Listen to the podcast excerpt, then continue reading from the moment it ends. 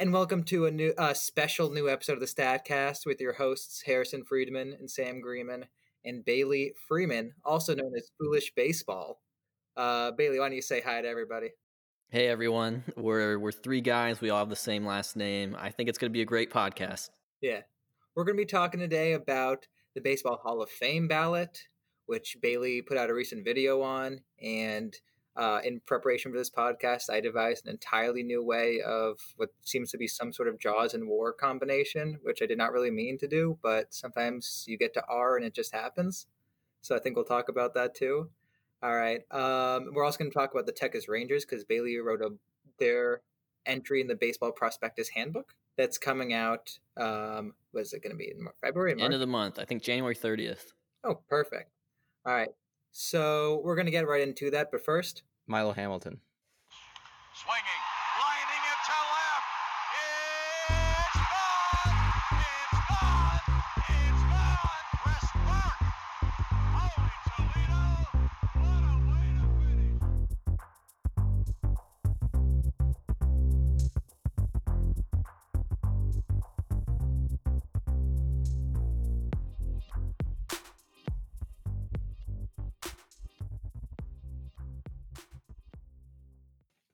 let's get into the podcast.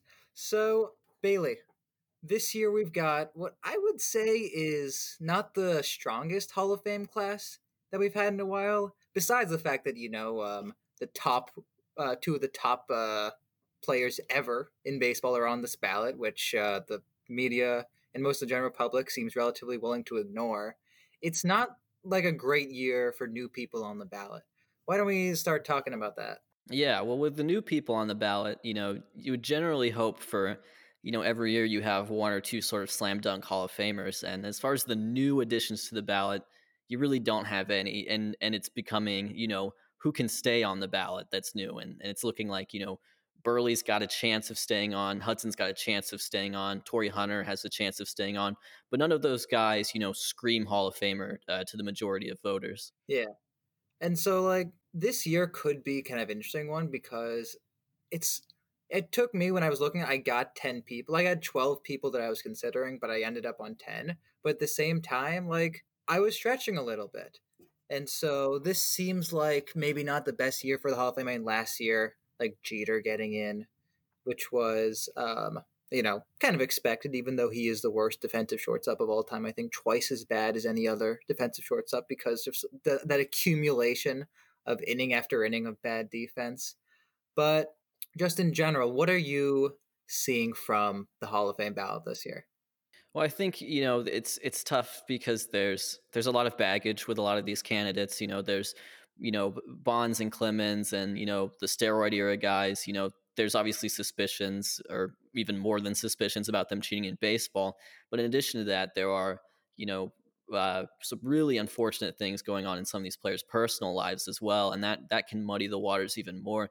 So I think you know, amidst all that, you know, probably the most interesting people to pay attention to are guys like Scott Rolen and Billy Wagner, who you know who have these really interesting sabermetric cases, who don't really come with any of that baggage, and um, you know these are these are players that you know I, I look at the top and I don't think you know Schilling, Clemens, or Bonds will get in. I look at the bottom and I don't you know I'm not hinging, you know, how interesting this ballot will be on, you know, Tim Hudson or Torii Hunter, but in that middle right there, that sort of middle class of vote getters right now who might have gotten between, you know, 20 and 40% last year, it's really interesting to see what kind of strides they can make this year. So that's really what I'm paying attention to most. I think for me, uh, much like free agency this year, it's almost a precursor as to what's going to happen next year. Next year we have Mhm. ev- so many free free agent middle infielders. Um, also next year we have A Rod and Papi, and the last year on the ballot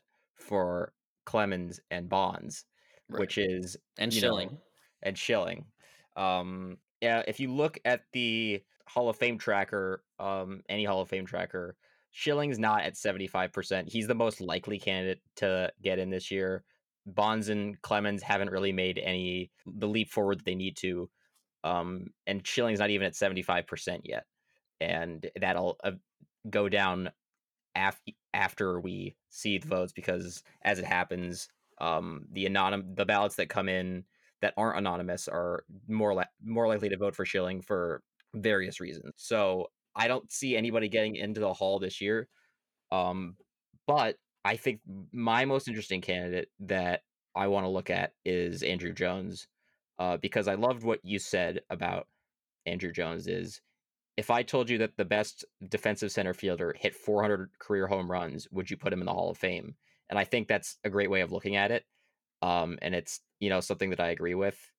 Um, he was on the Braves for I have it right here. He was on the Braves for 96 to 2007, 12 years. And then he had another six kind of accumulation years that kind of got him over that 400 home run mark. But he still was, you know, perennially a six, seven, even eight war guy for about 10 years. Um, finished his career with uh 62.7 wins above replacement on baseball reference um, why aren't more people voting for him? Yeah, it, it's interesting. I think it's he. It's almost like his career was spoiled by what happened after he turned thirty, and I think people aren't maybe accounting for the fact that he started when he was nineteen. So you know, you're talking about a player who was really good for a decade plus. That's good enough to get most people in the Hall of Fame, but you know, this guy didn't really do anything, you know, positive once he turned thirty. So you know, if it's almost like if his peak was from ages 25 to 35, he would have a better chance. Yeah, what's interesting about Jones is that also came off of a time when lots of hitters were hitting very well into their 30s. And we know a lot of reasons why that was happening. A lot of it was due to steroids, uh, just people being able to like overcome a lot of stuff, like Barry Bonds hitting lots of homers well into his mid to late 30s, and Clemens pitching till I think he was 43 years old. And so Andruw Jones, like coming up at 19 and just struggling with all those kind of injuries, it basically people thought that, oh, I thought people should be able to overcome injuries and, you know, actually hit during this time in their career. And yeah, that is a little tougher for a guy whose main priority is, is his defense. We talk a lot uh, about like people who, like, I don't know, maybe this great hitter who's going to age gracefully and you know he'll still know how to hit and he can play first base or he can play designated hitter when you're andruw jones and probably the he's the best defensive center fielder of all time but at the same time that's not something that ages gracefully and with the injuries that he sustained it's the kind of thing that cuts off his career and so that is the kind of thing that leaves a bad taste in voters mouth i think. Mm-hmm. and i don't think it's just the injuries either. I think you know he he had a reputation as being just kind of a lazy player um, and it, he put on having, a lot of weight in his yeah, later years.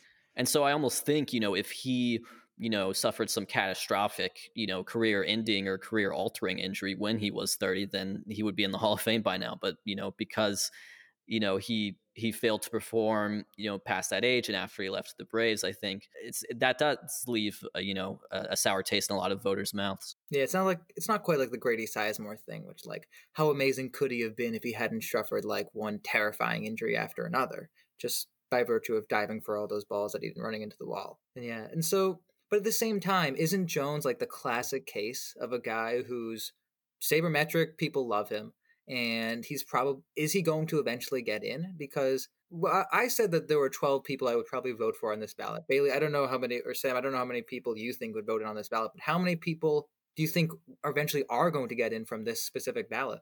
Yeah, I think it's going to be more than we think. I think the trends just seems to be, you know, guys get in first or second ballot or they get in 10th ballot. And you have all these candidates over the years that have rallied late. And I think Larry Walker is kind of the perfect example of that. So, you know, even if, you know, you're counting out, you know, uh, Rolen or Helton, you know, or let's say, let's say you count out Rolen or Helton, you know, a couple of years ago, I wouldn't, I wouldn't, you know, disagree with that, but you look at the gains they're making, it almost seems like they're on track to make it. So, you know, if you're looking at it, I think, you know, I do think Bonds and Clemens will get in. I think you know voters will will balk in the tenth year. Basically, that's that's kind of when the ultimatum hits. You know, I think Schilling's going to get in as well. I think you know Jones will get in. I think Rolen will get in. I think Wagner will get in. Uh, and it's just you know kind of question of you know eventually you know, but it, may not even be through the voters for all these players. They may be veterans committee picks later. So then I have a question. I mean, this is the question that a lot of us have been trying to answer. And I think there's a pretty solid answer from one camp that it's very clear yes.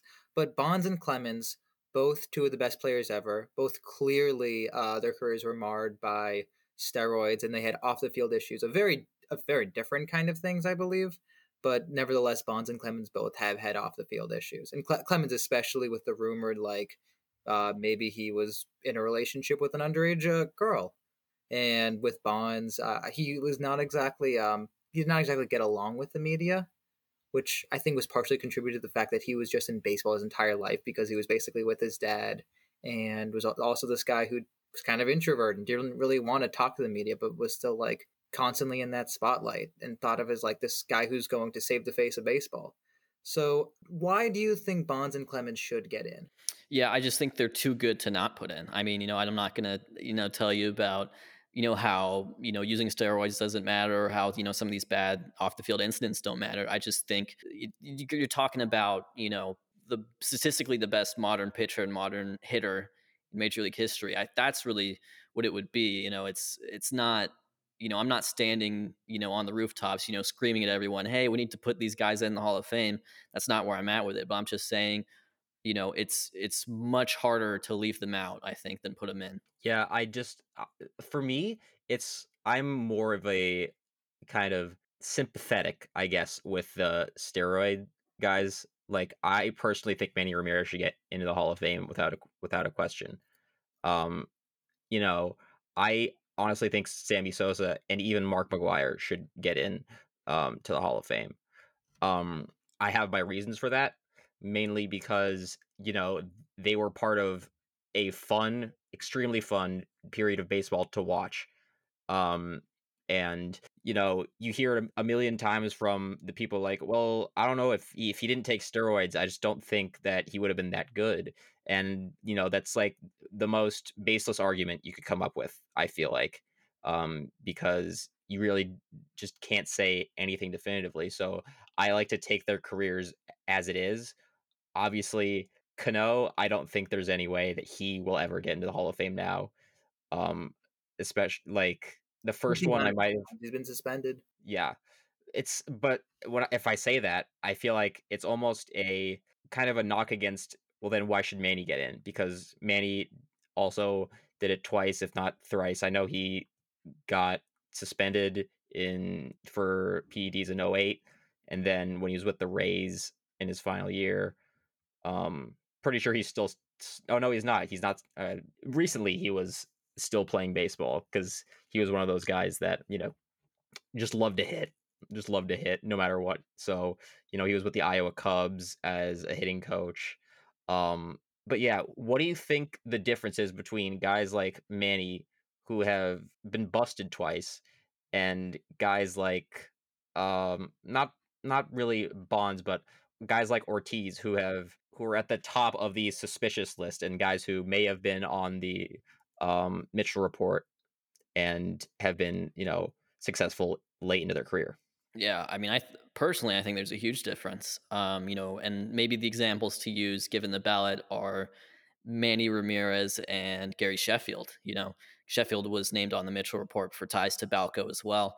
And I think it's just that Ramirez was caught in what was a completely different era in regards to, you know, PED testing. And we'd already kind of, you know, been through all the riffraff, there'd been all the fallout, all those sluggers had gone in front of Congress for reasons that are still unbeknownst to me to this day.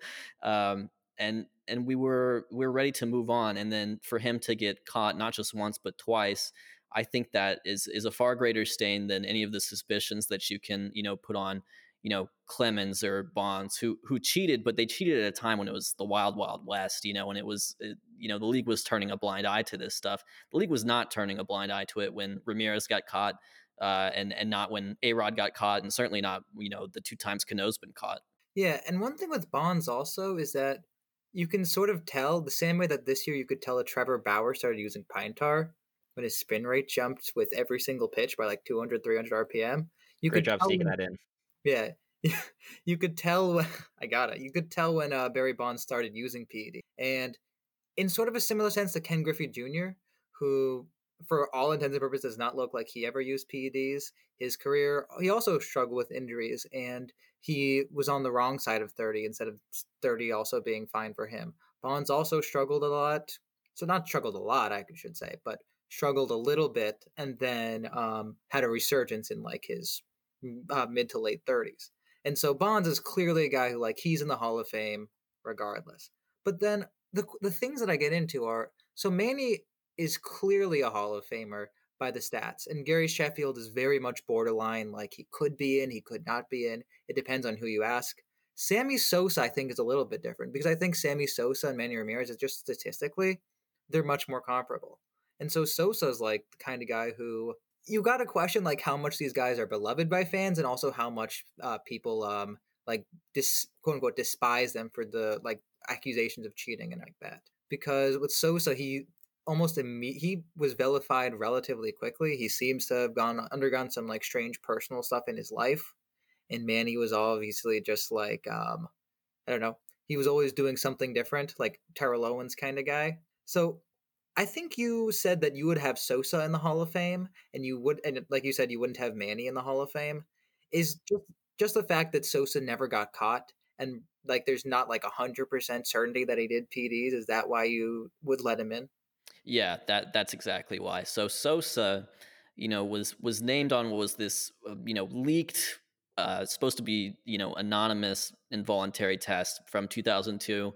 We don't even know what you know substance he tested positive for. You know david ortiz was named on that same test as well so it almost seems like cognitive dissonance if you would vote for uh, you know ortiz but not sosa. Some people would point at the sosa corked bat incident which i just couldn't care less about George Brett um, the corked bat, and then some people yeah some people in the really like sabermetric communities actually would make performance uh, you know would would cite performance reasons for not voting for Sosa because you know his WAR is not that high, and you know his his OPS plus was probably like 128 or something like that, like not extremely elite. But the man hit you know 600 home runs. He hit 60 home runs four times, and so even from a sabermetric guy like me, like I can tell you that's that's plenty if if I'm not worried about the other stuff. And yeah, with Sosa too, I think like you brought up like you know whatever it is that's going on with his with his personal life that we don't really have to get into but you know with all the weird you know sort of you know whitewashing and the and the colorism that that exists and where he's from he makes people uncomfortable you know? People aren't eh, ready to embrace Sammy Sosa right now. He's not you know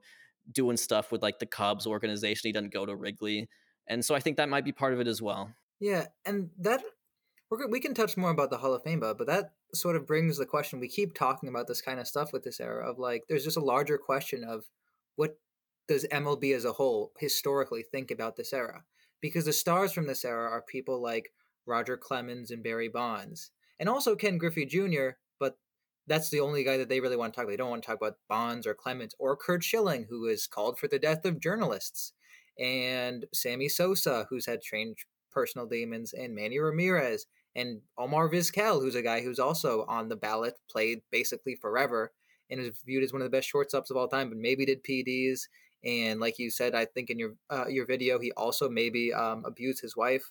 So, how do you think MLB, like MLB just elected but inducted Bud Selig into the Hall of Fame, who was the commissioner over all this, and for all intents and purposes, radically like just sort of ruled over with an iron fist. And what do you think we're going to look like think about this period maybe like 20 years from now when it's removed from all this? Maybe a couple guys are up for veterans committee votes or something like that but no one th- this isn't a topic of conversation because no one's on the hall of fame ballot anymore. These guys are getting a little older.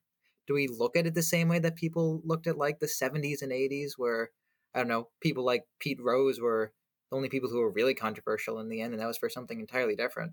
And also the cocaine and the stuff cocaine. in the 80s yeah. cocaine yeah yeah, well, cocaine's not really going to make you a better baseball player. um, I would imagine. I don't know, but there, but you know, stimulants are you know in the conversation. You know, greenies. there's been greenies. Yeah, yeah exactly.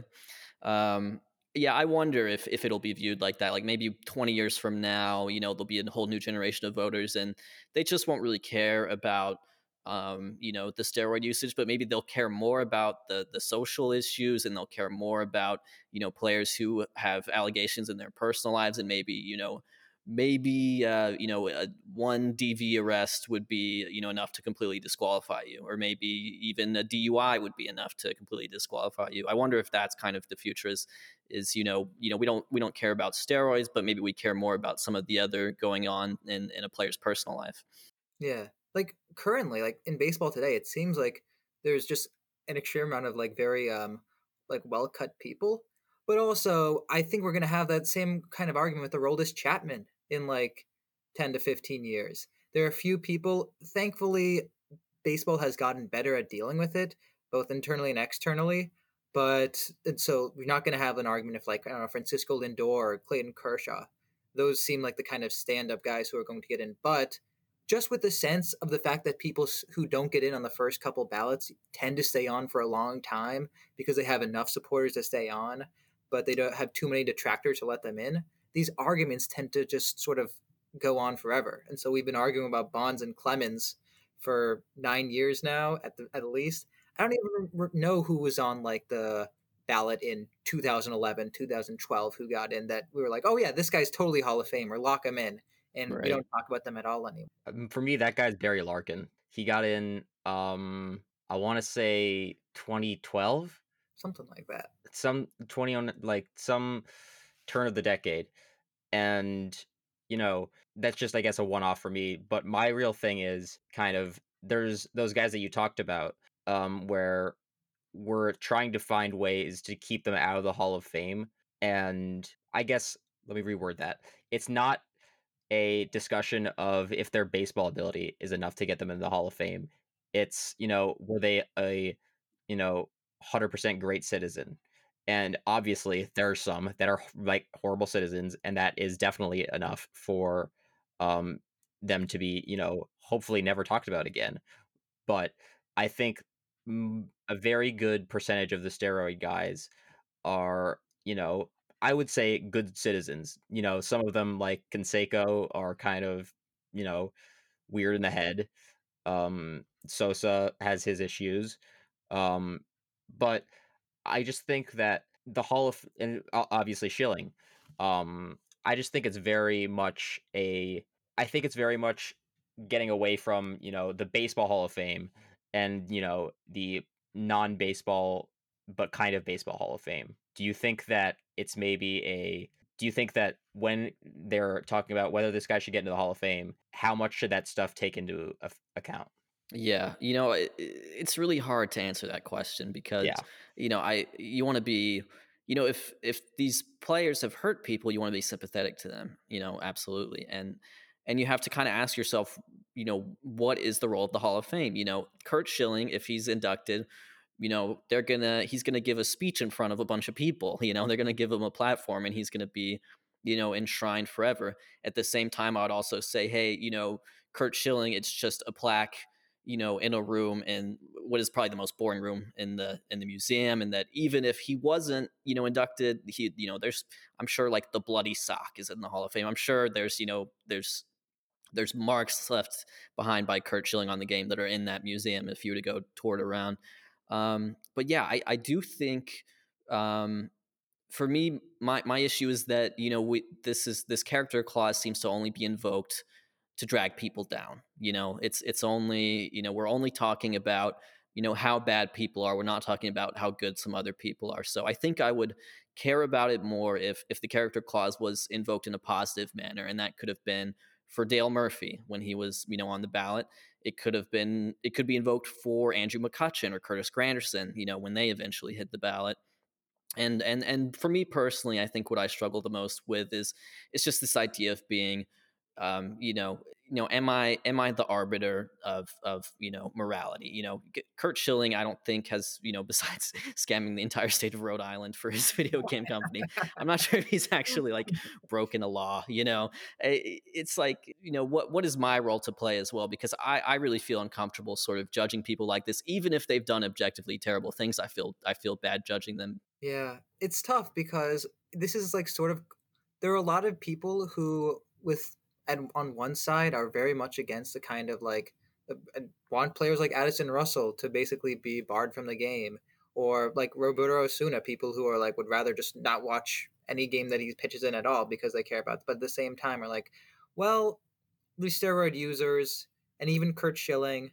and even maybe Roberto Clemens or uh uh, uh sorry Roger Clemens and uh, Omar Vizquel should still get into the Hall of Fame because at the very least, like they did enough to get there. I wonder, are we sort of going in the direction where if someone does something, we want to get an early jump on it instead of sort of ignoring it and then leaving it to fester like sort of an open wound that Clemens and Bonds have been on the Hall of Fame boat for so long. Yeah, and I mean, I think uh, you know a big part of that is is addressing you know these events when they happen, and that means you know dealing with you know in some cases like Osuna in a way that you know that I think they could Lee could have been a lot more heavy handed, and you're talking about a player who you know quite frankly the difference between Addison Russell and Roberto Osuna is that uh, Roberto Osuna's continued to play well, and Addison Russell kind of you know slipped off. And and if Aroldis Chapman you know stops pitching well, then he'll be gone too. So you know it, I, I think you have to kind of deal with these things when they happen instead of like you said leaving them you know open like an open wound. And I think another thing too is like probably the voting for this needs to be shortened to five years. You know, we've gone from 15 to 10. We probably need to leave these guys on the ballot for five max because it seems like everyone has their mind made up to some extent like even even though people the voters have hesitated for so long on you know uh, Schilling, Clemens, and Bonds. Year ten is what matters, and if we're getting to the point where it seems like only year ten matters, then can we at least move that back like five years? Make year five matter the most, and but also, I think something that would be great to go along with that would just be allowing vote, uh, members of the media to vote for more players. Because let's say you think that 15 members are deserving, then it's okay to vote for 15 and that hurts especially like more guys fall off, or liable to fall off the ballot when there are some guys who are like, oh, as a protest vote, I'm going to vote zero people, or I'm only going to vote like one person. Or I'm only going to vote Jeff Kent, nobody else. Yeah, exactly. And I mean, like, Jeff Kent was all right, but I would say he's like, I don't know, even on this ballot, I'd probably put him at like 13th best, maybe. Yeah, I think just if if there's one guy to vote for, it's Scott Rolen. If there's if you're only going to vote for one player, vote for Scott Rolen because the performance is there and there's there's no off the field baggage. Yeah, Scott Rolen is another one of those guys who was he gets undervalued because you look go look at his counting stats and they're very good, but the number one thing was his defense. And you can't like it's very different. You can't really watch someone play defense as you scroll through baseball reference. And most of the stuff that a defender does is in moving before the ball is even hit or before like they even have to make that kind of diving play, which Omar Vizquel was very much known for. Vizquel could do like some fancy stuff, not gonna lie. But if we're talking about just shortstop defense, Vizquel doesn't necessarily rate near like one of the best of all time, like an Ozzie Smith who got into the Hall of Fame despite hitting 26 home runs total. Right. Well, I think it's really interesting that you bring that up because I think it's second base and third base defense. I think that's kind of you know where the Hall of Fame is having trouble. Is you know I think shortstop defense is understood and valued, and maybe even center field defense as well. Despite you know how Andruw Jones has done so far, second base and third base defense have been just really underrated over the past few decades in terms of Hall of Fame voting. You know, Buddy Bell was one and done. It took Ron Santo like forever. He was like a Veterans Committee pick. You know, so uh, you know Lou Whitaker isn't in the Hall of Fame. That's insane. So it's like those positions in particular, I think I think defense has become underrated uh, in terms of the electorate. What I think it'll be interesting is is the in a couple years, I think it's the Chase Utley argument. Mm-hmm. Yeah, and we're gonna do the same thing again, and we did it with Bobby yeah. Grich too. You know, they're yeah. like the same player. Bobby Grich and Chase Utley, very very much war darlings, yeah. very much guys that w- were very very good for ten years, and then they went out basically on top.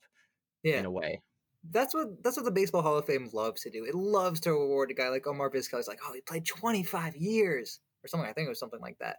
And it just awards a guy who stick around. And I mean, like, look, I love Craig Biggio, but the guy's maybe stayed for a couple more seasons just so he could get to that 3,000. But does he make the Hall of Fame if he doesn't have 3,000 hits? I really don't know because like he wasn't playing in New York or Boston or LA or something. And then yeah, so th- then that also becomes an argument because like guys near the end of the career, they're like, oh, I want to hit that big round number, or and to make the Hall of Fame, like not everyone gets to be Derek Jeter and like be the darling of the New York media for God knows how long. And so, are we undervaluing players? Well, I'm sure, sure, we undervalue players who didn't play in like um big, uh, I don't know, big markets. But are we also undervaluing some guys who stuck around for too long?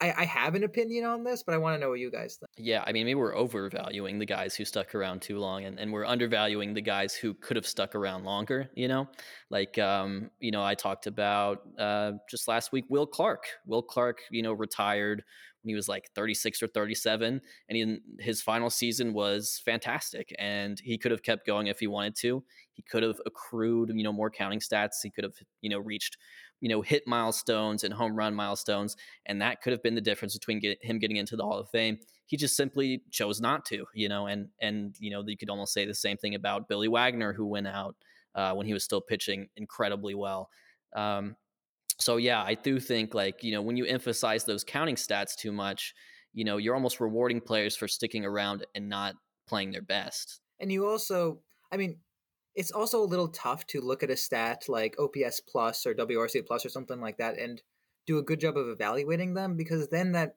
the longevity argument gets a little complicated because Yeah. first of all, that stuff gets influenced by let's say they had a really bad last couple years. Like Albert Pujols is just like of course he's going to make the Hall of Fame, but he's just killing his like high high OPS plus and WAR numbers. I think he's So to it's almost not his fault. It's it's almost a fact of like they have to play him Yeah. because of the contract. So he's gonna sit out there and you know not really do much. No, it's true. There are like you're right. There's a ton of players like that who it's like they play, you know, 20 plus years and they might have a career, you know, 115 OPS plus, but then, you know, their 7-year peak they had like a 140 OPS plus and, you know, you would prefer to think about them as the peak player rather than the sum of the career in that case. I think Teixeira is another good another good guy to look at there in terms of you know he was kind of the whole package at first base Yeah. because he, he was considered one of the one of the if not the top defender at first base when he was playing and he also on top of being traded at the deadline two years in a row was a classic 30 home run 100 rbi uh kind of not not quite 300 but more of a 270 280 guy. And you know those guys don't age as gracefully uh because when their whole game is more most of their game is focused on power it seems that you know the power decreases and the contact level becomes almost unplayable to where it hurts their you know career totals. So guys like Teixeira and Pujols, I to a lesser degree Pujols because his first 11 I'll say 11 years were just so unbelievable yeah. that he could have mm, okay maybe he couldn't have gotten over 500 but yeah he could have mm, he's doing what he is now and he's i would say first ballot hall of famer Oh yeah, I mean, Albert Pujols is probably the best first baseman of all time. You know, if it's if it's not Gehrig, it's him. Yeah, you know, Or Gehrig, yeah. Yeah, that's the thing with Poole. It's like, yeah, he's ruining his war. He's like, his Jaws isn't going to change that much because Jaws knows what to look for. But yeah, he's kind of ruining this, and so that's why I don't think we've gone the full way on this because I don't think we've gone so far as to like actually valuing guys who didn't play long enough correctly. I still think we're undervaluing them, but like maybe in a little while we might be, you know, looking at the character clause. I know Bailey that you said you want to use it to like sort of raise players up, but isn't there a way that you could say the pe- people who stuck around for a while, maybe it wasn't because they wanted to quote unquote get in the Hall of Fame. Maybe it's because they loved the game and wanted to keep playing it as long as they could still get to the stadium and stand on two legs. And so, and or they wanted to play out the rest of their contract, which I mean, there's nothing wrong with doing that, like Albert Pujols is doing. And so, I don't think I think we still overvalue guys who uh, play too long and accumulate all those stats, and undervalue the guys who quit when they're on top of their game. But I think maybe there are a couple things that, as saber, as, we are all people who are very much into saber metrics, into like trying to figure out the best way to value a player. But those are stuff that are important enough off, off the field that maybe should take in some consideration. You might disagree. No, I, I don't disagree actually. Um, like so, a lot of the sabermetric types hate on Vizquel. You know, they don't even want to talk about the DV or whatever. They just think the performance isn't there at all. Um, but you know, like you said, like this, you know, if pretend none of that existed, you know, this guy, you know, he's worth 40 WAR. He's like an 82 OPS plus guy. You know, probably shouldn't be in the Hall of Fame based on those numbers, but he played shortstop for 25 years. Like no one, no one has played shortstop at an older age than he does. I think that's really cool, and I think you know if if a lot of that DV stuff didn't exist, yeah, I'd consider voting for him because I, I think that's like a really unique case. You know that you can't really measure him by some of those markers that we prefer to look at, but I think you have to look at them nonetheless. I think it's very much um, a result of the defensive metrics um, being so. Mm, there's not really a great word for you know Unreliable. uh, not even not unreliable. It's just misguided as to you know defensive runs saved is you know a stat that values some positions more than others. Uh, defensive war is very much a you know we could go into this whole spiel about uh, how defensive metrics and all are not great, and I'll just leave it at that. They're not great at you know giving an accurate representation of you know how great of a defender they were. Um, and I know you historically. yeah, and I know Bailey, you made the video on Andrel- Andrelton Simmons and you know his Hall of Fame candidacy, and it's very much you know kind of the Vizquel thing. Um, you know, Simmons is you know hitting a bit better than Vizquel did, but you know, I think Vizquel and Jeter are kind of almost opposites. I feel like Jeter was the guy that would always hit, um, you know, get 190 hits a year, um, for I guess you know about 20 years, and calories, but we yeah, can let it go. and you know I'm just talking as players, and Vizquel would you know cl- always hit uh you know get 150 hits and hit like league average uh if not below and but his defensive value not not the what the defensive metrics say but his defensive value was good enough that he could you know be on a major league roster for you know 24 years and still and you know still be on the roster. So i think if if jeter gets in by that much i honestly think that vizquel should be in as well. You know it's not a perfect you know comparison but i think it's the concept is there as to if we're throwing uh jeter's defense out the window basically um then why aren't why aren't we throwing vizquel's offense out the window which is you know Yeah. practically that's not a great argument but it it, it holds a little bit of water does it not No, no, I'm following along with you. Like I'm I'm with you. Like if that makes sense to me because especially if you think about it in terms of was Derek Jeter ever the best hitter in the league? No. You know, he was always, you know, above average, but he was never, you know, um, even among like the the top top hitters uh, in the league in any given season. And it's kind of same thing with Vizquel. You know, if the uh, if the defensive equivalent of you know Barry Bonds is Ozzie Smith, you know, then uh, then maybe you know we we have to respect guys who just kind of you know you know Vizquel stuck around a long time and he accumulated defensive stats the same way Jeter stuck around a long time and accumulated offensive stats. And Jeter has like what the fourth or most hits in MLB or some something like that, like all time. Like it's pretty crazy. The, well, the thing about Jeter is I almost admire the guy because I've looked at this before and his uh, defensive war I think is twice as bad as any other shortstop in the maybe even any other player, but I think any other shortstop in the history of baseball. Which means that he played so much that his defensive war was just that his war itself was just dragged down by just how much he was not a good defensive player. But at the same time, like the fact that he's even a league like like an average Hall of Famer just with the offense is almost impressive. Like, sure, he's not like the kind of guy who should be unanimous, but I'm almost like I'm kind of impressed by the fact that a guy who was such uh, a useless defender for so long at such an important position ended up making the Hall of Fame at all. Yeah, and you know I think he should have been unanimous just because I think a lot of guys should be unanimous. Yeah. Um, but um, yeah, I mean the thing about Jeter is like if he you know had played his you know those first few years of his career at shortstop, and then let's say he swapped to third base because his arm was great but his range wasn't quite there. Maybe His- to second when A Rod came. Who knows? Yeah, yeah. His offensive rate stats are like the same as Adrian Beltre. So in Beltre's way more respected in those sabermetric circles. Yeah, exactly. Because Beltre, to be fair, third base is an easier position to rack up some defensive uh, war uh, than shortstop is. Mhm. And so I assume that second base. I mean, yeah, obviously you don't get as much of a boost, but maybe like maybe like the kind of plays that Derek Jeter made, I'm he would still be like a good guy at turning too. He'd still be able to make That's those true. plays. His Yeah. range was just the entire issue for his career, and his arm is also like not phenomenal. And so it, yeah, you're missing fewer balls at the very least. But yeah, that's the unfortunate thing with Jeter. He he like his fame almost caught up with him that the Yankees couldn't take him off shortstop because he was too popular and he was too famous. I mean, that's exactly what happened. Like he Yeah. basically, when A Rod came to town, he was like, "I'm the shortstop. You know, I'm the captain, and everyone has to re to protect me." You know. And I mean, that kind of was the reason I think that he was a nearly unanimous Hall of Famer, and it's the reason that he's only an average Hall of Famer by sabermetrics. So, in the end, who really won? Probably Jeter. So I mean, it worked for him. But yeah, so I b- before we get into like, I think we should like say who our picks are for this year. Do you mind if I go off on a bit of a tangent explaining just what this thing is that I created uh, in R today?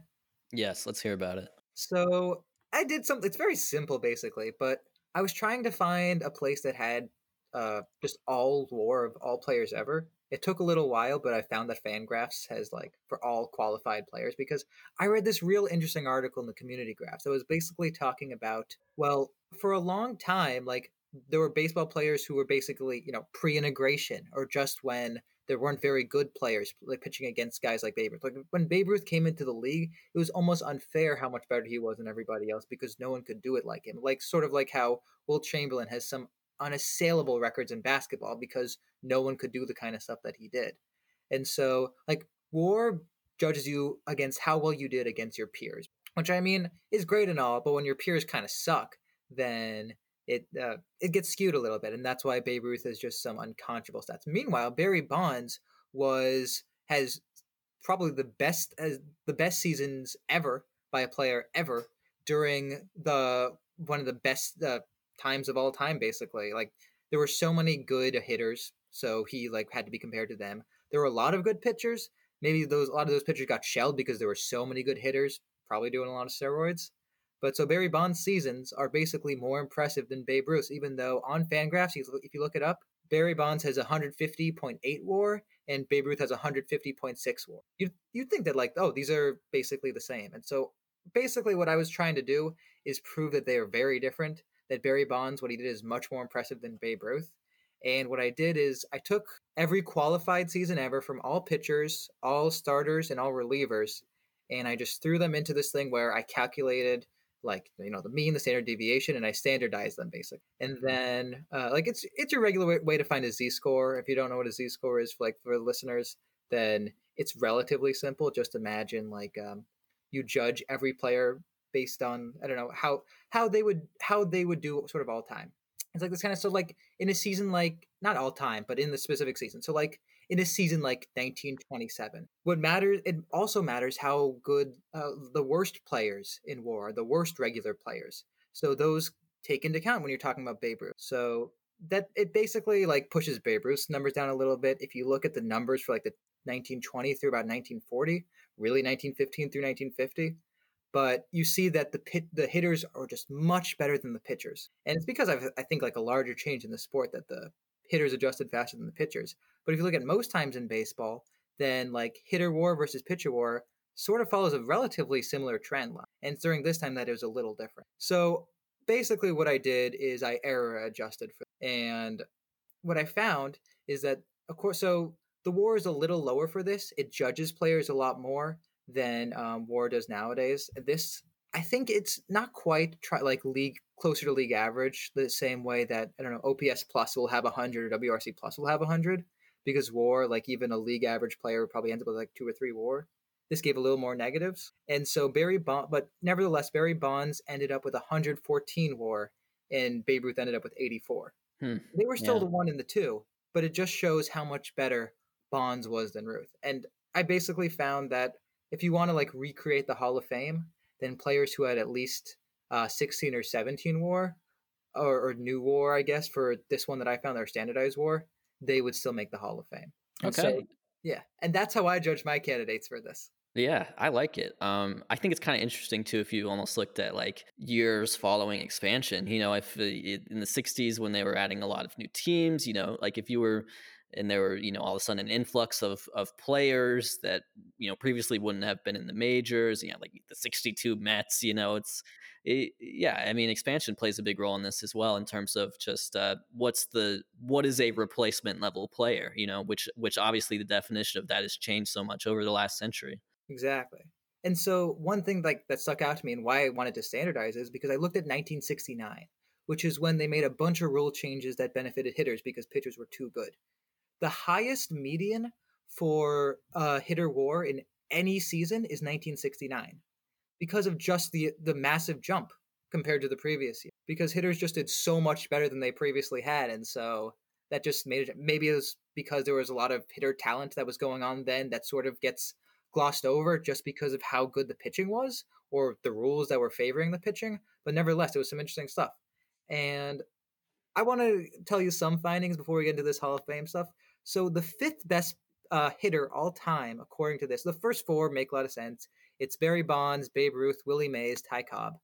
But the fifth all time, talk about third baseman who get underrated, Mike Schmidt. Mm, yeah. Mike Schmidt ends up with uh, the fifth highest of this. This kind of like the stuff we've been talking about. It, uh, I think it. I don't know if it overrates defensive uh, metric, like defensive war, but I think it gives more credence to those who did better in that. And then for people who stayed on for too long, it basically was like, hey, you were a replacement level player for a long time, so you get demoted. Basically, you do not get like um, you were not good, so you lose some stuff. And so that like Pete Rose ended up a lot lower than you might expect, even though his war doesn't quite line up with like where he stands in the baseball um in in the, how we rank players. But interestingly enough, number ten all time already, Mike Trout. Yeah. There you go.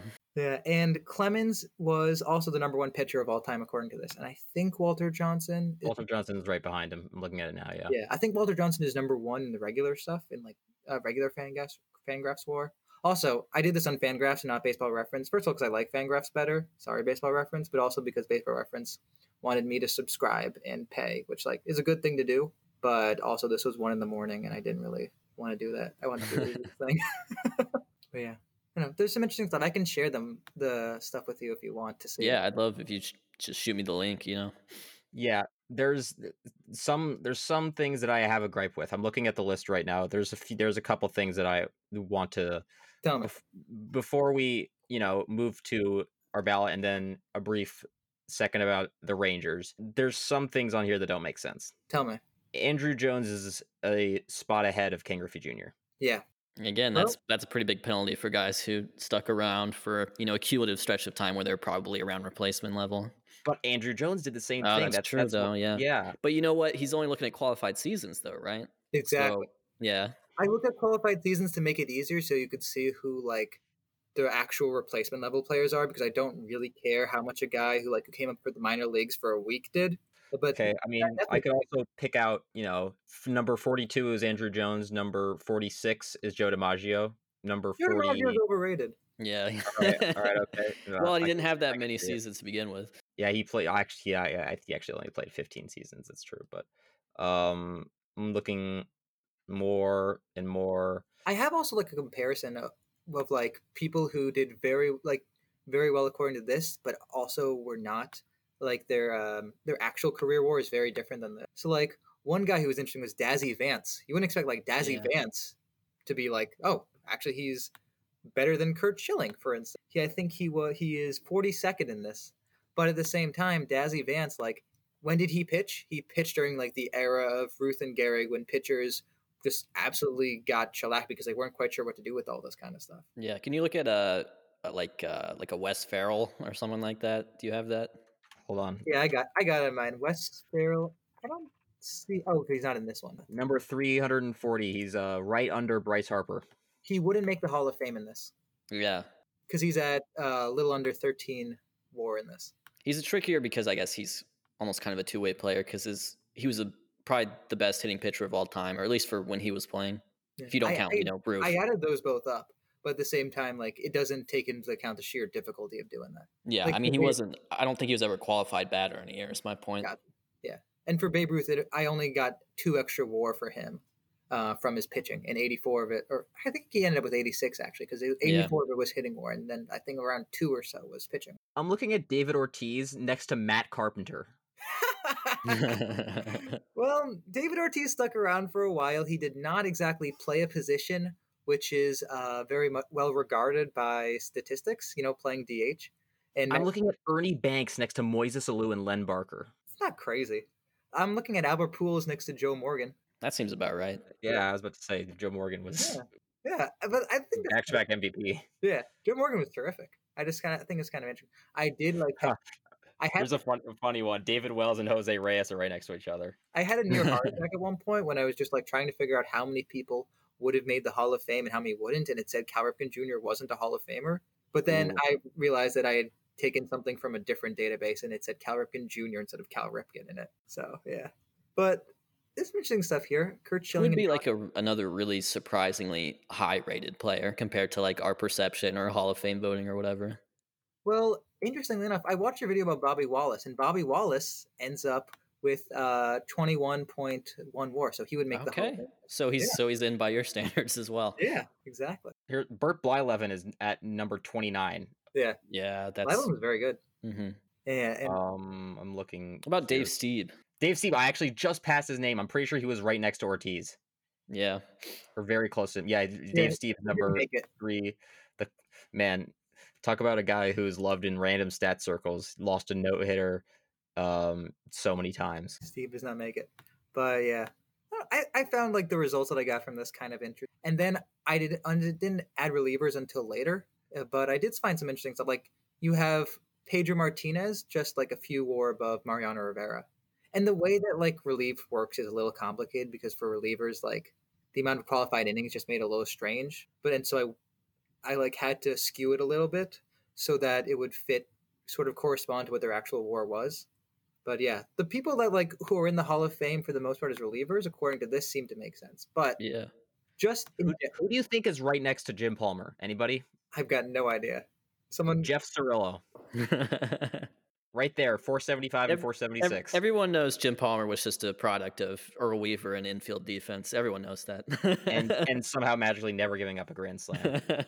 But I should mention this is this might be a little interesting to you, but um, number fifty Chase Utley, number fifty two Adrian Beltre, That's that is very interesting. and number fifty five Scott Rolen. Yeah. Yeah.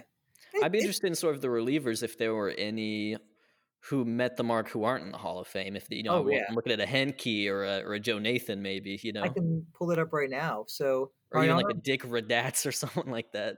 Yeah. So Mariano Rivera number one, Trevor Hoffman number two, Gossage number three, Billy Wagner number four, Props. Rollie Fingers number five, then Aroldis Chapman, Joe Nathan, Yeah, Rob Nen. Joe Rob Nen. Nathan. I'm telling you, Joe Nathan's got some good stats. I love Joe Nathan back in the Yeah. day.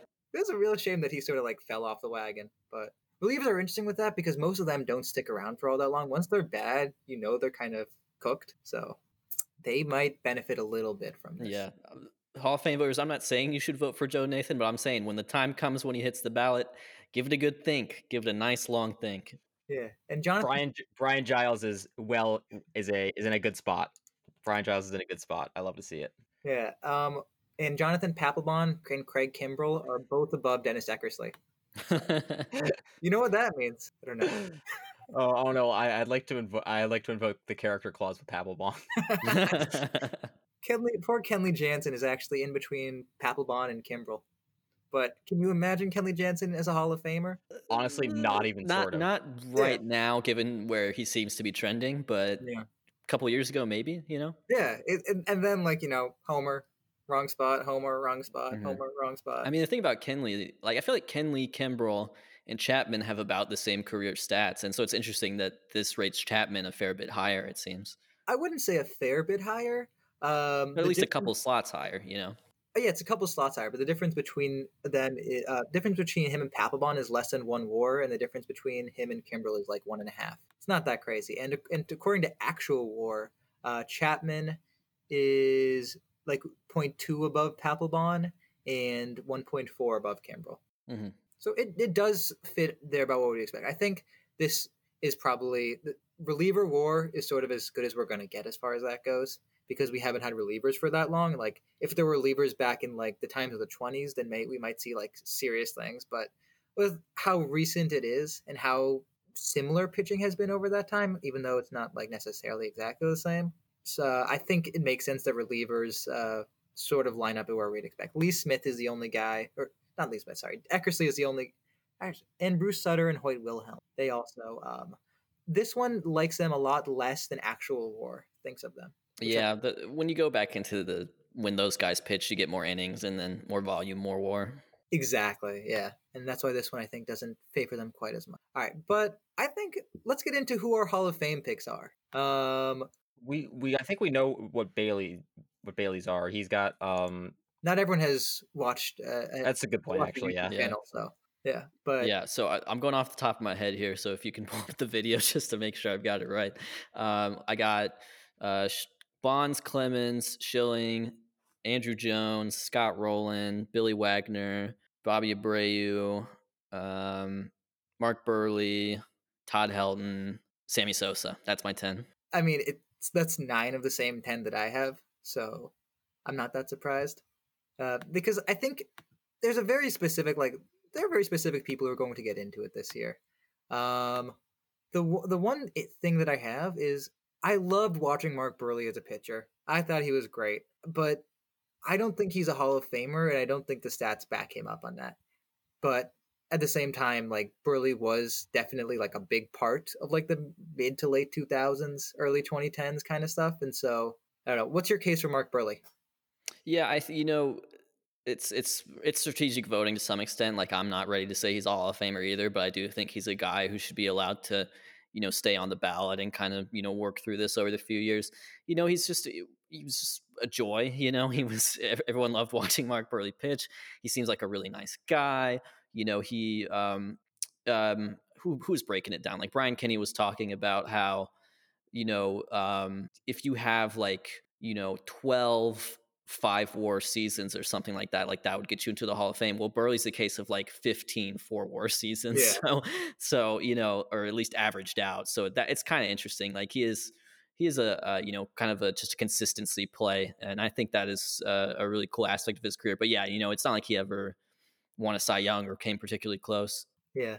And with Buehrle, I mean, my thing rates him very differently than I think War does because War has him at his over 50 career War, but mine has him like at like seven and a half. yeah i'm not surprised by that So then I guess my question I don't have him in the Hall either because he would be like on my list of guys that I would vote for if I could vote everyone I wanted to in.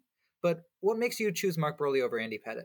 Uh, probably the steroids. You know, um, I mean, I mean, Pettitte admitted to using HGH, um, but yeah, I mean, I think statistically, Pettitte would have the advantage, especially if you consider what Pettitte did in the playoffs. I mean, Buehrle was a really good playoff pitcher too, but but Pettitte, un- unbelievable playoff pitcher. What do you think, Sam? Uh, yeah, I I also agree with the the Pettitte argument. Um, I feel I'm I'm softer on him, but I also think that Pettitte and Mussina are I to me they're very much the same pitcher. I don't know why because I don't really I I think Mussina's if I'm not mistaken Mussina's Mussina's a little bit better. Mussina probably has like twenty more WAR than Pettitte, depending on what Yeah. you look at. According to Yeah. mine, he's nearly twice as good as Pettitte. And if Yeah. look at regular war, it's something like that too. Because Mussina's at like 76 career war and Pettitte's only at 58. Yeah, I, it just those things. It's like I For the Yankees, yeah. no, it's not not even that because uh Pettitte wasn't even you know he was on the Astros. Remember he was on the Oh, I Astros. remember that. I remember that year. Yeah, 2005. Um, up against Buehrle, if I remember. Yeah, yeah, I guess that, that that would line up. Yes. Um. Yeah, Pettitte and Mussina.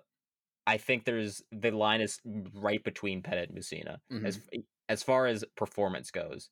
I think performance gets Mussina into the Hall of Fame. Pettitte, I think performance alone, uh, even when you factor in postseason, doesn't get him in. So yeah, um, for me, the ballot is um Schilling, Clemens, Bonds, Vizquel, Rolen, Wagner, Manny, Andruw Jones, and Sosa.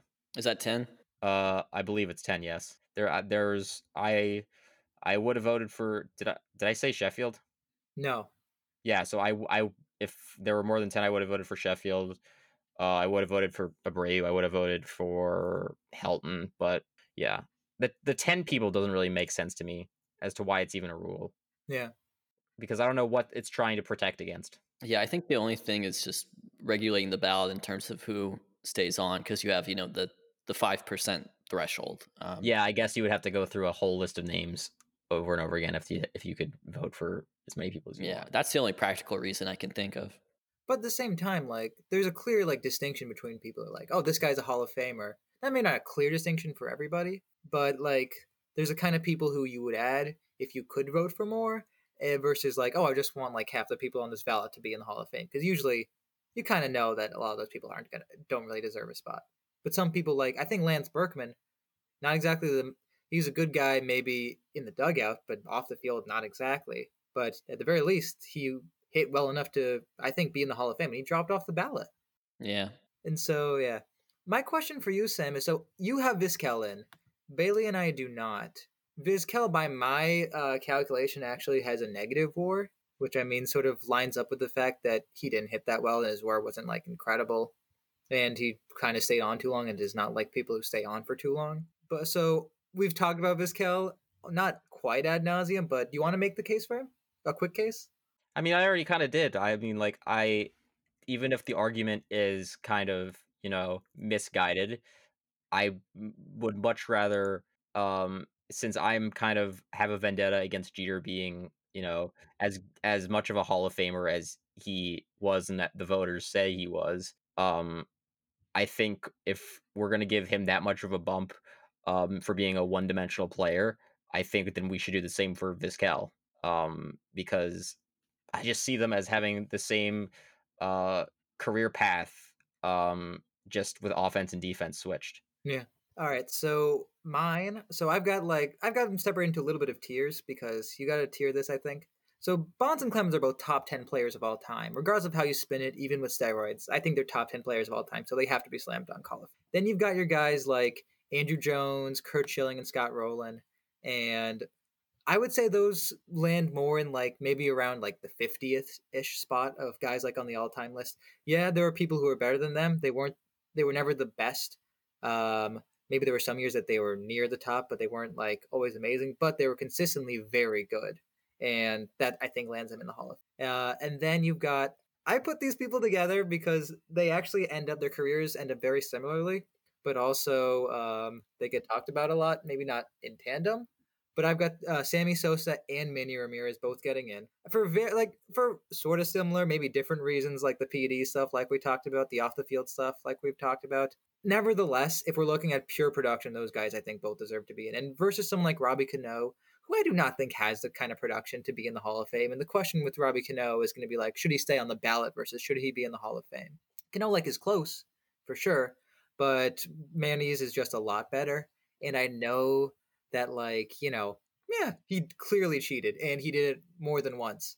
But it was and it was at a time when people were testing more so he knew exactly what he was doing. But i really enjoyed manny ramirez as a player and he's the kind of guy that you knew was a hall of famer every time you watched him on the baseball field. And for like the couple people like the several people who are probably never going to make the hall of fame maybe like Shoeless joe jackson or pete rose or maybe even bonds and clemens although i think they do eventually make it in with Manny, I think you do put him in and you say, yeah, this is the guy who, like, sort of like David Ortiz, maybe not exactly like David Ortiz.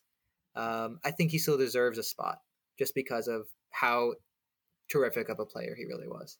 And then Sosa, like we've talked about, I also think that regardless of like all the rumors against him, he didn't have those kinds of the man he has, even though everyone sort of talks about him like he did. And so I'd put. And then Helton and Bobby Abreu are the kind of guys who are just you know they're like the, your average Joe Hall of Famers. It's like the kind of guys who I thought it was interesting that you were talking about Bailey about like Bobby Wallace in your video, which I really enjoyed. Uh, It's guys who yeah that's who kind of the bottom of the Hall of Fame is populated with a bunch of guys who were good enough. They were better than other people. They're some of like the maybe top 200, even top 100, top 150 players of all time. So they should be in the Hall of Fame, even if they're not like Randy Johnson or uh, Ted Williams or something like that. And then finally, I've got Billy Wagner because Billy Wagner is one of the top five relievers of all time. If we're putting relievers in, then Billy Wagner absolutely must be. And so I leave out Sheffield and Pettitte. They're he those two and Kent, but especially those two are the guys who I would have put in. Uh, if I could put like 12 or 13 people in. But with Kent, he didn't quite have the stats. With Pettitte and Sheffield, I didn't want to put him in because I didn't think that their stats were good enough for, to override all the PED stuff. And so I left him out. Why don't we, since we have gone a little bit over time, why don't we briefly touch on how the 2021 Rangers are going to struggle to win 60 games? They've, in, in my opinion, I don't know what you're going to say about this, Bailey, but in my opinion, they've taken over the most irrelevant team in baseball title from the from the San Francisco Giants. Yeah, no, irrelevant is actually a pretty good way of putting it. Um, yeah, so so the reason we're going to be talking about this is because I'm writing the, or I actually have written the Texas Rangers team essay for the upcoming Baseball Prospectus Annual. So, um, unlike I think almost every baseball fan, I've actually spent a fair bit of time thinking about the Texas Rangers this offseason and trying to uh, assess their position. Um, but yeah, so obviously you'll have to read you know the essay for my full takeaway. But you know, this is um, I think this is a team. It's really a question of if they're actually like um, embracing a rebuild. What, what you know, if you look back at this past decade, you know, the 2010s, they they started the 2010s, you know, on a on a hot streak. You know, they were one of the best teams in the American League, and not only that, but they had a generation of prospects coming up that was hopefully going to, you know, continue the success. So even though you know uh, Beltre was going to get older, or Ian Kinsler was going to get older. You know, th- those guys were going to be replaced by, you know, Jurickson Profar or Nomar Mazara or Joey Gallo and all, you know, this great next generation of, of Texas Rangers superstars or Lewis Brinson or someone like that. Um, and that didn't really come into fruition overall for them. And that, and that's what kind of led to the struggles is that they, they've, they've had good prospects and good minor league performance, but they haven't been able to convert that into great major leaguers. So, you know, where they stand right now, one one cool thing about the Rangers is that they had, you know, um, four players, you know, who are age 21 or under get get um, you know, decent playing time. Uh, last year, at least as, as position players, which actually led the league. So they have, you know, like guys like, you know, Apostel. They have guys like, you know, Sam Huff. They have guys like Louis, Leody Taveras, who's probably going to take over the center field spot. Um, you know, uh, Kiner Falefa is going to push out Elvis Andrus at shortstop. It seems Nick Solak, you know, going to be challenging Odor for a spot. So this is a time of, of turnover for them, and and given that they don't seem like the most competitive team, it is at least worth paying attention to some of these youngsters because the the team has to sell their fan base on something, you know, and and the fact that they've opened this brand new ballpark that that they haven't even be able to have Rangers fans in yet is just a kind of a tragedy. And and you know the probably the worst thing I could say about the Rangers right now is that the all-time uh, home run leader at their new ballpark is Corey Seager. That's our that was our favorite. Yeah, stat. yeah, he's he said that in the. World Series. Uh, um, we recap is you know Corey Seager is the you know By player with the most home runs in that by ballpark. Multiple home runs, which is the best part. Yeah, it's it's unbelievable. Uh, you also they also got Dane Dunning, which is another kind of uh from the White Sox, which is another um I think it's the only really bright spot pitching wise because you know they I'm haven't looking at- developed anybody at all. yeah in like the last you know, I think you know also David Clyde is kind of a a capsule of their you know pitching development. Um, and you know, you think about you try to think about you know Texas Rangers pitchers of those great you know 2010 and 2011 teams, and you think, wow, Matt Harrison, C.J. Wilson, Colby Lewis, you know, not household names, Mhm. guys that Good. good, but guys that are on the top on the top of the list of guys that you look at, you know, wins leaders and say, how did this guy win 16 games with a four and a half ERA? Um, yeah, they were carried by offense. Their pitching got worse. Then their offense got worse. Then their offense became the worst in the league last year, I think, Yeah, if I'm not mistaken. And it was very bad. yeah. And they also have Rougned Odor, who is once again the only player to hit as many home runs. I think it was. either- Did he hit 40 in a season or was it I think it's 30. I think it's 30 with his like OPS plus or something like that. Well, no, because my the stat that I found is that he's the only player with. I'm going to look at just because I need to get this right. He's the only player um, in MLB history with 30 home runs in a season and a slugging percentage less than 400. That's that's a good one as well. yeah, that yeah, yeah. It it's one that I found. So it's you know him and Joey Gallo. I think Odor is kind of a less aggressive Joey Gallo, but his power is starting to go away. Um, so it's Yeah. yeah. Well, he's not even aging. He's only twenty. He's Yeah. he's younger than Gallo. It's true. He's been in the league for God knows how long. O- Odor's days of regular playing time are are definitely numbered. Um, you know, I think with with Solak and and Kiner Falefa, they're just gonna he's gonna run out of spots soon. I like, Even though he's still under contract for them. I like Nate Lowe the trade. I Nate like Lowe. Kiner, uh, Isiah Kiner Falefa and uh, I do too. I think Sam Huff was like is going to be pretty good this year. Yeah, I'm not sure. Like Huff, he doesn't have much experience above like high A. I don't think he has any experience above high A besides He the majors. Um, so he may he he and Apostel may be guys that it takes some more time in the minors, despite the fact that they did break through. Um, but yeah, I mean, like Leo Taveras, you know, for example, he's gonna that center field spot seems to be his. So I mean, there there are things to you know be interested in.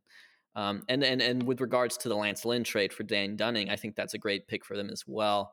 Um, and I was a little disappointed that the I was not disappointed that the White Sox traded for Lance Lynn because I think you know they needed to uh, they need to add more good players to to build on uh, what they accomplished in uh, in 2020 and and pitching. You know you can't go wrong by adding Lance Lynn, but I think you know if you're talking about players who could have helped the White Sox win in 2021 that I would also include Dane Dunning in that. So, Yeah. uh, you know, I wish at the very least that the White Sox would have traded, you know, a non major league ready prospect if they could. And also, I I don't even know how much sense makes for the Rangers because Dane Dunning, like he made the majors last year was his debut.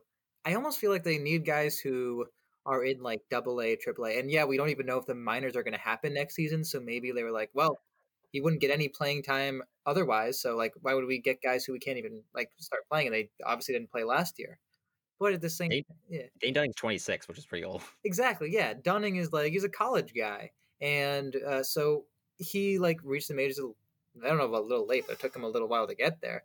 But he doesn't line up with the Rangers window, whatever the Rangers window might be, because it's not now, and it looks a lot more like 2025 than 2022. Yeah, no, I'm with you on that. But I actually really do like the Dunning acquisition because it's just at the very least they'll have, um, you know, a, a younger pitcher with, uh, you know, a lot of team control that is good, which they just haven't had for the last three or four years, or even just going back into the the early 2010s.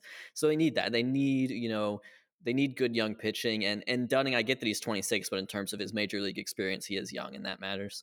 And like you said about his control, like the guys who come up when they're 25 or 26, like for instance Aaron Judge or George Springer, like those guys, you're going to have team control for a long time of them. Mhm. and they're not really going to get a big free agent contract. They're going to probably play all their prime years on your team. yeah, they might sign a team friendly extension because they realize they're going to hit free agency, you know, when they're 33 or something like yeah, that. exactly. And so, I mean, It's still part of the fact that last I think it was last year both our two arbitration players, Jackie Bradley Jr. and Aaron Judge, signed arb deals. Um, one of Jackie Bradley Jr. was paid more than Aaron Judge last year. Yeah. just I- I- arbitration is the dumbest thing I've ever seen. yeah. It, I just don't like it. I mean, arbitration needs an absolute overhaul. The fact that arbitration basically is what amounts to free agency now, and those players should actually get paid, paid like they would as free agents. But that's just one of my personal um, crusades, and we don't have to get into that now. But about, back to the Rangers. Um, one thing, yeah, the thing about the Rangers, that yeah, like you said, they made the World Series two years in a row, and like the Giants, you think that the Rangers and the Giants are sort of going to dominate the decade with like the pitching that the Giants had, plus a lot of young hitters. And with the Rangers, like, yeah, their pitching was a little old, but also they had so much hitting. It seemed Mhm. like they were going to contend for a long time, and they were going to like Jurickson Profar. He was kind of sort of like what the fifty-five, uh, like five tool kind of player, where like he's above average at everything. Yeah. I mean, he was a number one prospect in baseball. Like, you have to think the same way we've thought about Vlad and Tatis and Acuna in the past and now Wander Franco. Like, that was what Jurickson Profar was. at the at the, to be fair at the time i wasn't like looking at this guy and thinking oh yeah this is clearly the best guy in all of the minor leagues Yeah. but at the same time uh you expected him to be pretty good even though maybe you didn't have a tatis jr who's gonna might be the face of baseball for the next 10 years like you like uh during the the time that Jurickson Profar was like the number one guy in all the farm systems. Yeah, don't it's true. He was he was different. He was like the number one prospect, the way that almost like Dansby Swanson was drafted first overall. It was just kind Yeah. of about the polish, you know, Exactly. And in the and the the perceived the perceived floor. I'll put it that way. Exactly. Yeah. Profar and Ackley for me are kind of fall into the same boat. Um, even though I think Profar is actually, you know, it was I think 2019 he had a pretty good year with um who was he with? Was he with Oakland? He was with Oakland. Uh, yeah, yeah, and then Lost his 20 then he, went, he went to San. Diego. yeah, we got traded to San Diego. Yeah, I actually really like Profar uh, as a free agent this year for for a club that's looking for.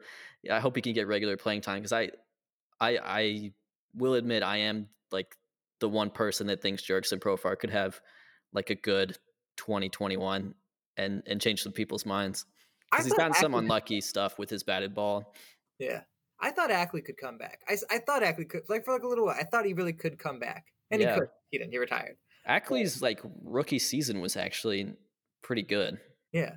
I- I mean, yeah, he's one of those guys who, like, was sort of fully developed by college and then you know couldn't really do anything about it versus like a George Springer for instance who was like somehow one of those five two guy full tool guys who gets to college which almost makes no sense He also started as a second baseman, which I think is kind of a red flag yeah because we saw, you know, he mm, not a not exceptional at making contact with the baseball and playing second base doesn't offer the most value defensively. Yeah. But yeah so I don't know I, I did like what the Rangers did in acquiring the vets that they did in like a couple years ago they signed Lance Lynn and Mike Minor when nobody else in baseball would. Mhm. and then Lynn and Minor for at least one season were near the tops of Baseball Reference's WAR. And Lynn, I think, might have been even like tops of Fangraphs WAR or near the tops of Fangraphs WAR, which is kind of nuts. But they knew, so they. I don't know if they knew what to like what they were going for. Is like, oh, these are the kind of pitchers that we think we can do well. They got a little lucky, or maybe they're pretty good at developing like veteran guys and throwing them out there, like same way like Dave Duncan and the Cardinals did, like maybe ten years ago Yeah. but whatever it was, it's it's kind of tough because it it makes them win a little more when they maybe shouldn't be winning. And you mentioned that they you're not people aren't sure what they're doing if they're rebuilding or not, and the reason for that is because like they waited on trading Lance Lynn for a while hmm and Mike Minor, and they haven't traded Joey Gallo or Elvis Andrus or Shin-Soo Choo, whatever value like Andrus or Shin-Soo Choo even have. But they're sort of trying to like be like, okay, we'll just be like this for a few years, and hopefully by the time that our new cache of prospects come up, and maybe they were picked like fifth over fifth in their round or fifth overall versus like first overall, that'll still be pretty good. Yeah, I mean, uh, they missed out on first overall despite being probably worse than the Pirates. They were by run differential at least, but so they're not going to get Kumar. They might get, you know, Jack Leiter, I guess, might be projected as the number two, his teammate. Um, but um, yeah, I mean, it, they what the Rangers are, eh, they're um, I think they sort of personify this indecisiveness, and this is a time where just organizations as a whole have to be decisive. You know, if they're gonna if they're gonna do the rebuild, they've got to like really do the rebuild, and if they've got to go for it, they've really got to go for it. That's just kind of you know with the financial constraints that owners set and how uh, you know budgets can can shrink and grow. The game almost demands that level of decisiveness. And I think what's really interesting about the Rangers is that you know, Jon Daniels has been the GM there forever. He started as like the super young wonder kid. Now he's probably like in his early 40s or something like that. He's technically still moving up the ladder, and now they've got you know Chris Young in as GM. So it's almost like, is this a new regime or is it not? You know, so that's another kind of question for them uh, to address going forward. So I want to know something. I I I really want to know if I was the only one that you know every time like Chris Young would come up in the headlines, you know, I I still wouldn't you know fully commit to like, are we talking about the outfielder or the pitcher? Like it makes more sense to that it's the pitcher, um, but you know I didn't count it out that it was Chris Young the outfielder. Was Chris Young like six ten or six eleven? Am I thinking of Yes, different guys? yes. Yeah, that's no, you're no. thinking of the right guy. Yes. So I didn't even realize this. I thought that was sort of a situation where I think like the Knicks hired Mike Miller, but like some random like older bald guy uh, instead of like the shooter Mike Miller, who I think is like a high school basketball coach in Memphis. But I thought that when they said Chris Young, it was like, oh, this up and comer Stanford kid or Yale kid. I did not think it was former MLB pitcher and Rangers pitcher and A's pitcher. I think Yeah. 6'10", 6'11", tallest guy in baseball, Chris Young. It's almost Started like an All the, Star game for the Padres, I think. Yeah, it's almost it's almost like the the two Billy Beans thing, which I think Yeah. gets people tripped up as well. Yeah, the extra E. That's Yeah. right. Yeah, I don't know that that's a that is kind of surprising to me. But yeah, this I think they got to follow what I, I don't know if they got to follow, but they're sort of like following what the Giants did. I think the yeah, the, like I said, the Giants and the Rangers are sort of like inextricably tied together. Much unlike the Cardinals, who they played in their other World Series, where they lost a serious heartbreaker with the David Freese triple and Lance Berkman tripled on the home run. Um, like the Rangers and the Giants have just like their prospects haven't developed the Rangers didn't quite have someone like Posey to stick around this entire time, but at the very Well, least, I think Andrus could be the equivalent of that. yeah, in a sense, yeah. I don't Mhm. know if Andrus ever MVP level, but he was kind of close. He was an All Star, so yeah. I always I keep expecting Joey Gallo to break through. He never will. Right. I, he was like a dark horse MVP candidate after what he did in 2019, and then he was he was not good this year. Ab- I absolutely had him as like the kind of guy like maybe he could be MVP because it's a short season. He could get hot, and there might be no one hotter in baseball than that guy if he gets hot. I absolutely love those guys that we are all waiting for to break out. Like that time when we're all we're still waiting for Gregory Polanco and Byron Buxton to, you know, become MVPs. Chris Carter. Chris- he had half a season in Oakland, I think. Half a season where he was like, "Oh, this is Chris Carter, Chris Carter." And JBJ, Yeah. another, another guy is like, man, he's got, he's, he's, there, he's shown flashes. There's like, the gloves all of there. You know, he's one of, he was one of the best hitters for like a month. He's got to be good. I know it, it's a shame that that might be where Joey Gallo went. Yeah, and yeah. All right, so Bailey, do you have anything to plug? Oh, you plugged obviously your uh, handbook, but how do people get that? How do people follow you? Yeah, so uh, baseball prospectus uh, annual is uh, I know for a fact it's it's available on Amazon for pre-order. There is I have to make sure I shout out also. Uh, there's a couple other sites you can get it. You can get it from you can get it from BP directly. You can get it from bookshop.org. So there's options if you're not an Amazon person. Um, and then yeah, just just check out my YouTube channel, Foolish Baseball. Follow me on Twitter at Foolish BB, and then I also have a recently launched uh, second channel called Foolish Bailey. So just check those out. Um, I'm gonna link all of those in uh the episode description as well. All right, and that was Bailey Freeman, aka Foolish Baseball, where you can find him everywhere. Next week, I think we will finally get back to talking some more NBA. We've got a lot of good stuff going on, some teams who are in a definite need of a ranking or something like that. And my uh, studio digs will go up from my basement to actually being back at BU, so that'll be nice. Mine will remain the same as a basement, but you know, it's it's a high quality basement. Yeah, yours has a mic. Mine doesn't even have a mic or headphones, so it'll be nice changing that up. But thank you so much, Bailey, for coming on. It was really a good one. We're very much excited about this MLB season, and also excited about uh, the Hall of Fame. See who gets in. Is this the year for Schilling, for Clemens, for Bonds? It possibly is. It seems like they are the ones who, at the very least, are having the most votes so far, even though nobody's over 75% at this point. So that remains to be seen. And we'll talk to you guys next week.